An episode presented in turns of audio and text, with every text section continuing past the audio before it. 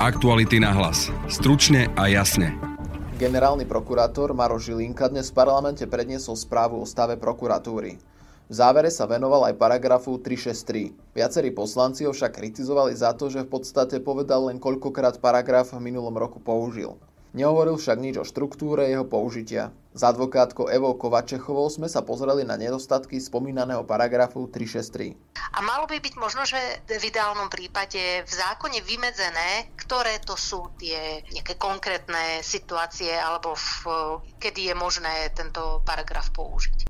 Iráne aj po vyše dvoch mesiacoch neutíchajú protesty proti režimu, ktorý je podľa viacerých zdrojov zodpovedný za smrť 22-ročnej ženy. O situácii v Iráne povie viac v podcaste analytik Metropolitní univerzity v Prahe Břetislav Tureček. Ty protesty e, nejakým spôsobom počase utichnou a zároveň budú potlačeny. Počúvate podcast Aktuality na hlas. Moje meno je Adam Oleš a na podcaste spolupracovala Denisa Žilová.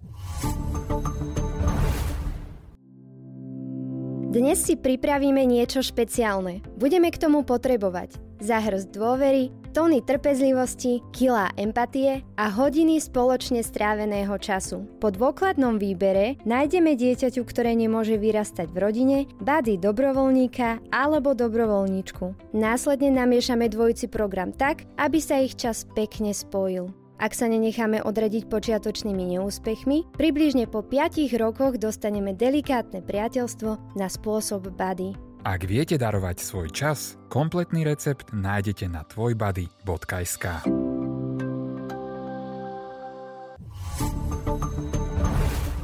Pokiaľ ide o pôsobnosť prokuratúry v trestnej oblasti, dovolte niekoľko základných údajov, ktoré považujem ja za potrebné e, na ne poukázať.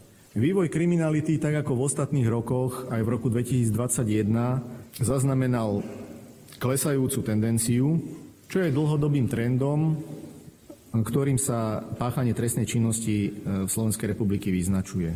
Najčastejším spôsobom vybavenia trestných vecí bolo podanie obžaloby, a to celkom v 92,5% prípadoch, čo je o 10% viac ako v roku 2020, to znamená pred môjim nástupom e, do funkcie generálneho prokurátora. Pokiaľ ide o skladbu stíhaných osôb, tá sa dlhodobo v podmienkach Slovenskej republiky nemení. Čo sa týka štruktúry kriminality, tá je prakticky dlhé roky štandardná, nemenná a príjm vedie majetková trestná činnosť. Pokiaľ ide o agendu prieskumnú, to znamená opravnenie generálneho prokurátora zrušovať pravoplatné rozhodnutia v prípravnom konaní, treba povedať, že ten štatistický prehľad, tak ako je zverejnený jednak v štatistickej ročenke Generálnej prokuratúry Slovenskej republiky, ako aj v tejto správe, hovorí veľmi jasnou rečou tak, pokiaľ ide o počet e, návrhov oprávnených osôb, ktorý nesmierne narástol. Áno, v roku 2021 to bolo 638 návrhov oprávnených osôb, ktorými som sa ako generálny prokurátor musel zaoberať, pretože je to moja zákonná povinnosť. E, oproti roku 2020, keď ich bolo len 523, v roku 2019 457 a tak ďalej. Na linke vítam advokátku spolupracujúcu s občianským združením Via Juris Evu Kovačechovú, s ktorou sa pozrieme na dnešný prejav generálneho prokurátora Maroša Žilinku. Dobrý deň. Dobrý deň, prajem. Čo bolo na jeho tohtoročnej správe, ktorú dnes predniesol najdôležitejšie podľa vás? Štandard, nejaký štandardný obsah, čiže nedá sa povedať, že by ona nejakým spôsobom bola odlišná od iných správ, čiže nepovedala by som, že na nej bolo niečo najvýznamnejšie, ale myslím si, že vo všeobecnosti asi ľudí zvlášť zaujímajú nejaké dáta týkajúce sa uplatňovania mimoriadného opravného prostriedku a to je ten známy paragraf 363 trestného poriadku, teda oprávnenie generálneho prokurátora zrušiť e, uznesenie policajta alebo prokurátora v prípravnom konaní. Na tom prejave bolo zaujímavé to, že tomuto paragrafu 363 sa generálny prokurátor venoval až v závere a pomerne málo priestoru mu venoval. Vy si myslíte, že to je akože v poriadku? Venovať takejto a... téme málo priestoru, keď sa na verejnosti o tom toľko hovorí a diskutuje? Dobre, asi v tejto súvislosti treba povedať jednu vec a síce, že on v podstate, generálny prokurátor v podstate len reprodukoval alebo hovoril obsah správy, ktorú predložil do parlamentu ešte niekedy v lete. A parlament sa v ňou vlastne až teraz zaoberá tou správou. Čiže e, nepovažujem za nejak extra dôležité to, čo hovoril generálny prokurátor alebo čo si vybral generálny prokurátor, ale zase na druhú stranu treba tiež povedať, že asi o niečom aj svedčí to, že ktoré témy vybral generálny prokurátor pri tom ústnom prednese. Ale tá samotná správa, ktorá je pomerne obsiahla, e, obsahuje samozrejme aj, aj iné dáta a iné údaje o iných veciach, vrátanie teda aj používania tohto paragrafu 360. To znamená, že to, čo mal už v lete v tej správe, tak to musel vlastne on teraz v parlamente hovoriť, že nemohol k tomu niečo pridať? Tak uh, asi mohol k tomu niečo pridať, ale uh, to je správa za, za rok 2021. Čiže on uh, vlastne držal sa, držal sa tohoto. Hej. On podáva raz ročne správu Národnej rady, správu Národnej rade o činnosti prokuratúry a táto správa obsahuje poznatky o stave zákonnosti. Čiže to sú vlastne ten obsah alebo štruktúra tej správy viac menej vyplýva z tohto jeho oprávnenia, ktoré, ktoré mu ukladá oprávnenia a pôsobnosti, ktoré mu ukladá zákon o prokuratúre. Neskôr aj sa k tomu vyjadrovali samotní poslanci a napríklad poslanec Ondrej Dostal za SAS e, mu v parla- teda generálnemu prokurátorovi v parlamente vyčítal, že napriek tomu, že hovoril o paragrafe, tak e, tie informácie neboli dostatočné, pretože my vlastne nevieme z tej správy nič o štruktúre použitia paragrafu, že vlastne vieme len koľkokrát ho použil. Áno, to je pravda. Uh, tej správe sa nachádzajú nejaké dáta, ktoré hovoria, koľko dostal návrhov na, na uplatnenie, koľkým návrhov vyhovel, koľko návrhov sa týkalo treba z e, uznesení alebo rozhodnutí prokurátorov úradu špeciálnej prokuratúry a podobne. Ale nevieme, z tej správy vyčítať, e, aké boli kritéria, na základe ktorých sa rozhodol, že tým niektorým podnetom vyhovel a iným podnetom zase nie. Tak e, on uviedol v tej správe, že v roku 2021 dostal nejakých 638 návrhov na postup podľa tohto paragrafu a vyhovel 89. E, naproti tomu porovnal to aj s predchádzajúcim rokom, teda v roku 2020, kedy dostal len 523 návrhov a vyhovel 85. Čiže on to, on to potom aj porovnal, dal tam aj dokonca takú tabulku, kde vlastne e, z ktorej vyplýva, že kým e, povedzme v roku 2020 vyhovel niečo cez 16 Eh, návrhov, tak eh, v roku 2021 to bolo 13,95% návrhov, ktorým vyhovel. V tých predchádzajúcich rokoch to bolo tiež viac. Čiže vlastne keď sa pozeráme len na tie čísla, tak dá sa povedať, že eh, tá tabulka zahrňa štatistické údaje od roku 2016.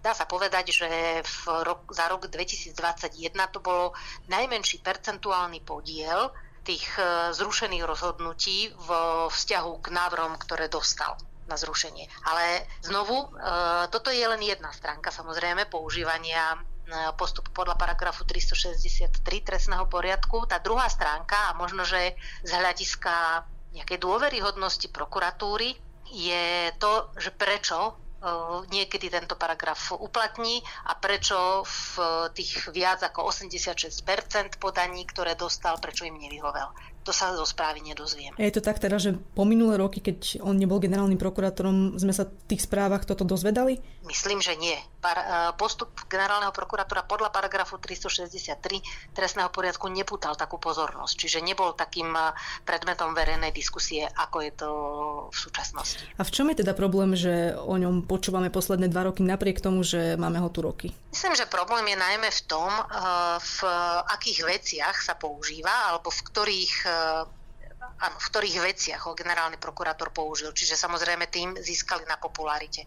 A zároveň problém je aj v tom, že vlastne nevieme, na základe akých kritérií generálny prokurátor postupuje, že vlastne to, či on bude postupovať podľa paragrafu 363 trestného poriadku alebo nie, je veľmi netransparentné a nepredvídateľné. E, čo by sa na tom paragrafe malo zmeniť, aby e, v budúcnosti nemohol byť teda tak zneužívaný? My sme spolu s nadáciou Zastavme korupciu robili takú odbornú debatu, odbornú diskusiu s na ktoré sa zúčastnili aj prokurátori, aj bol tam aj obhajca trestný, bol tam aj vyšetrovateľ a vlastne všetci sa zhodli na tom, že tento paragraf má miesto v našom právnom poriadku, práve vo vzťahu k uzneseniam, ktoré boli vydané v prípravnom konaní, teda ešte v tom predsúdnom konaní, ale zároveň by si zaslúžil, aby sa používal tak, ako to zodpovedá tomu, že je to mimoriadný opravný prostriedok, teda len v mimoriadných situáciách. A malo by byť možno, že v ideálnom prípade v zákone vymedzené, ktoré to sú tie nejaké konkrétne situácie alebo v, kedy je možné tento paragraf použiť. A dá sa to vôbec vymedziť? Podľa mojej mienky sa to dá vymedziť. Už v súčasnosti totiž to, to vyplýva z príkazu generálneho prokurátora, ktorý vlastne definuje alebo ktorý vymedzuje príkladným spôsobom e, to, že kedy a za akých okolností je vlastne možné postupovať alebo by sa, e, by sa malo postupovať podľa, podľa tohto paragrafu 363 a, a príkladným spôsobom vlastne sa vymenúvajú niektoré konkrétne uznesenia. Takže takým istým spôsobom by bolo možné, aby toto bolo vymedzené priamo v zákone.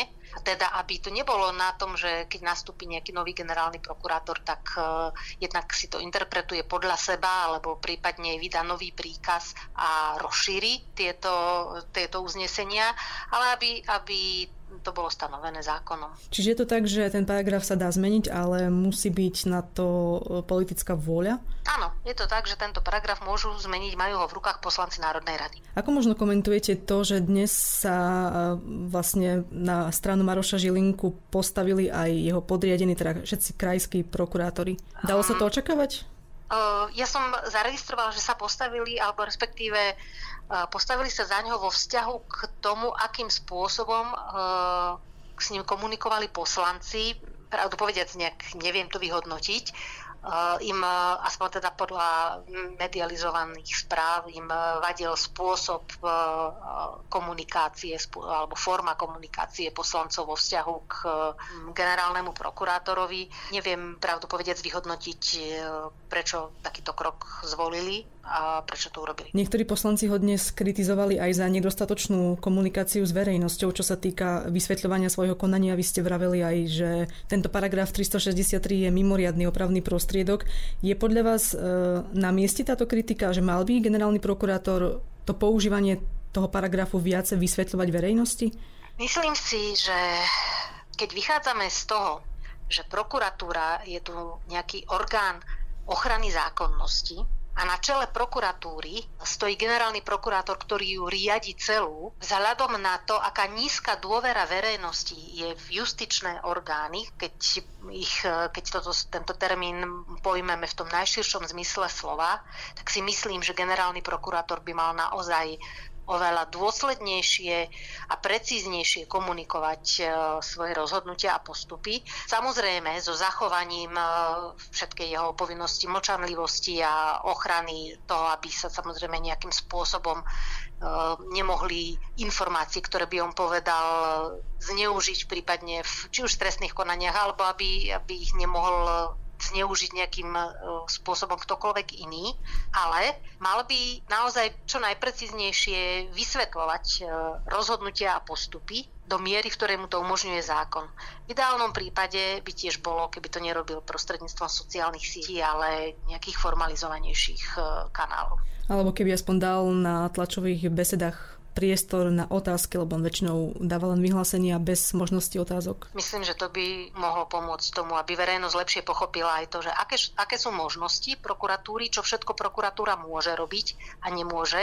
My sme totiž to robili e, taký prieskum v lete, kde, e, výsledkom ktorého je, že väčšina ľudí nerozumie celkom presne, čo prokuratúra robí. A možno, že práve generálny prokurátor, keďže stojí na čele prokuratúry, by mohol trošku edukovať ľudí, tak aby verejnosť rozumela tomu, že čo vlastne môže očakávať od prokuratúry a čo nemôže očakávať. Ďakujem za rozhovor. Prosím. Smrť mladej 22-ročnej ženy rozputalo v Iráne protesty, ktoré trvajú viac ako dva mesiace.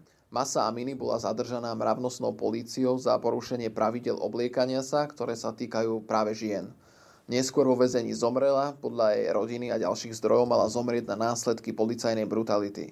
Od incidentu sa v krajine konajú protesty, počas ktorých zomrelo podľa ľudskoprávnych skupín približne 470 demonstrantov. Hostom dnešného podcastu, s ktorým sa o tejto téme budem rozprávať, je analytik Metropolitnej univerzity v Prahe, Bretislav Tureček. Dobrý deň. Dobrý deň. Aká je momentálna situácia v Iráne? Tie najnovšie informácie hovoria o tom, že iránsky generálny prokurátor oznámil zrušenie mravnostnej polície. Je pravdivá táto informácia?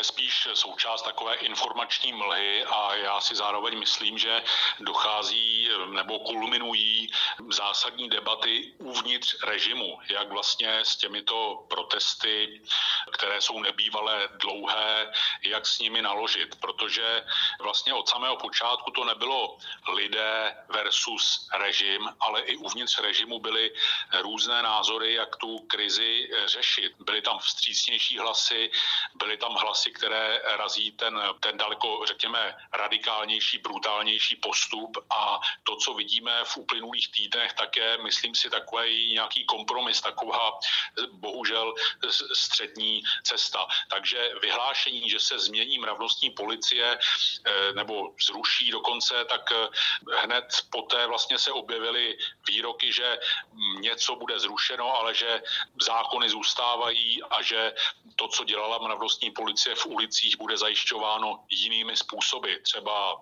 elektronickými novými technologiemi, asi sledování obyvatelstva a tak podobně. Tak čo to bude znamenať práve pre tú krajinu, tento krok možno, s ktorým prišiel režim? Já si nemyslím, že k nějakému takovému kroku dojde s, s tím, že by byl takto veřejně ohlášen.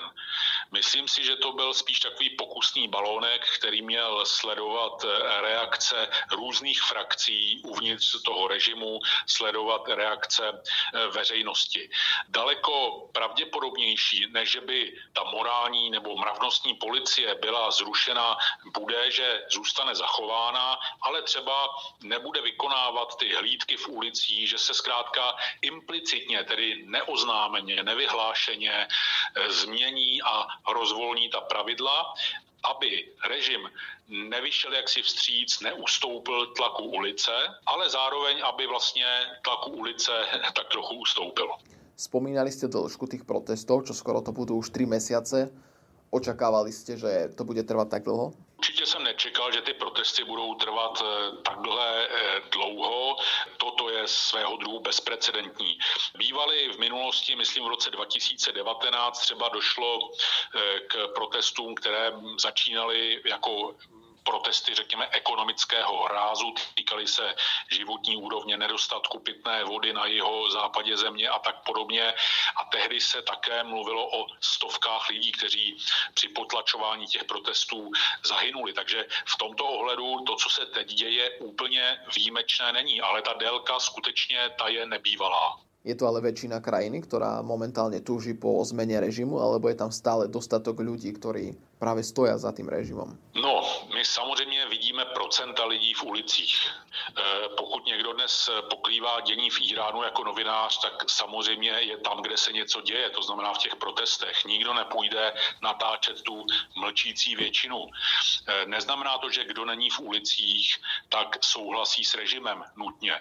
Takový lidé tam rozhodně také jsou a nebude to jenom nějaké zanedbatelné procento, ale většina lidí mlčí, nechce se k tomu připojovat buď to ze strachu, aby prostě také se jim něco nestalo na ulicích, nebo prostě proto, že se obávají dopadů. E, Iránci sami zažili revoluci v roce 1979 a vědí, že skutečná revoluce je nesmírně krvavá záležitost s nejasným výsledkem. Ten režim, který dnes v Iránu máme, vynesla k moci právě po uliční revoluce mimochodem. A druhá věc, čeho se Iránci bojí, oni vidí, jak dopadlo arabské jaro, že v mnoha zemích Sýrie, Jemen, Libie vlastně to spustilo v podstatě občanské války s desítkami tisíc mrtvých. Ty země se naprosto rozpadly a to je prostě věc, kterou řada Iránců a to i lidí, kteří nadávají na vládu, nadávají na režim, mají eh, celou řadu výhrad a, a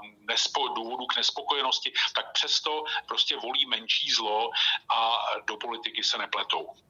Je možné, že počasí tie masové protesty dovedú niečo k nejakým zmenám? E, já si osobně myslím, a možná se pletu, že zatím, jak to vypadá, tak ty protesty e, nějakým způsobem po čase utichnou a zároveň budou potlačeny. Iránský režim může dovedně svým způsobem rozdělit ty protestující na ty, kteří třeba opravdu jim jde jenom o nějaké šátky pro ženy a, a takové to, řekněme, kulturní požadavky kulturního nebo lidskoprávního rázu a potom ale máme i v ulicích opravdu radikály, kteří volají po svržení režimu. Máme i lidi, kteří útočí i na policii. Vždyť eh, máme několik desítek zabitých policistů, také eh, zapalují veřejný majetek a tak podobně.